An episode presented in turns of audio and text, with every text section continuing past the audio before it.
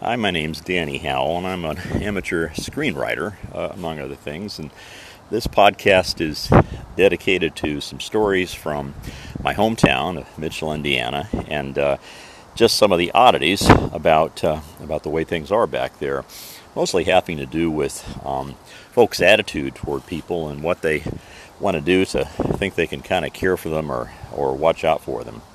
So, I have a brother who had been away from the town. It's about 5,000 people. He moved back and was many, many years since he'd been there. And he'd been living in more of an urban area. So after he moves back, he needs to go to a Walmart. He'd never been to a Walmart in his life. He walks in, and about a minute after he steps in, a middle aged woman calls out to him by his childhood nickname and he doesn't recognize her, but he's embarrassed to say, I don't, I don't know who you are. So they're talking for a while, and then she says, You know, you have a granddaughter who'd like to meet you. And he, he, says, he says, What are you talking about? She says, You don't know who I am, do you?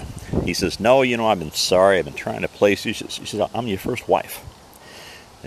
They'd been married when they were very young. They were divorced. They had a daughter. He'd seen her every year growing up, every week. And then at some point, they had a falling out, and he hadn't seen her for many years. Apparently, she got married and had some children.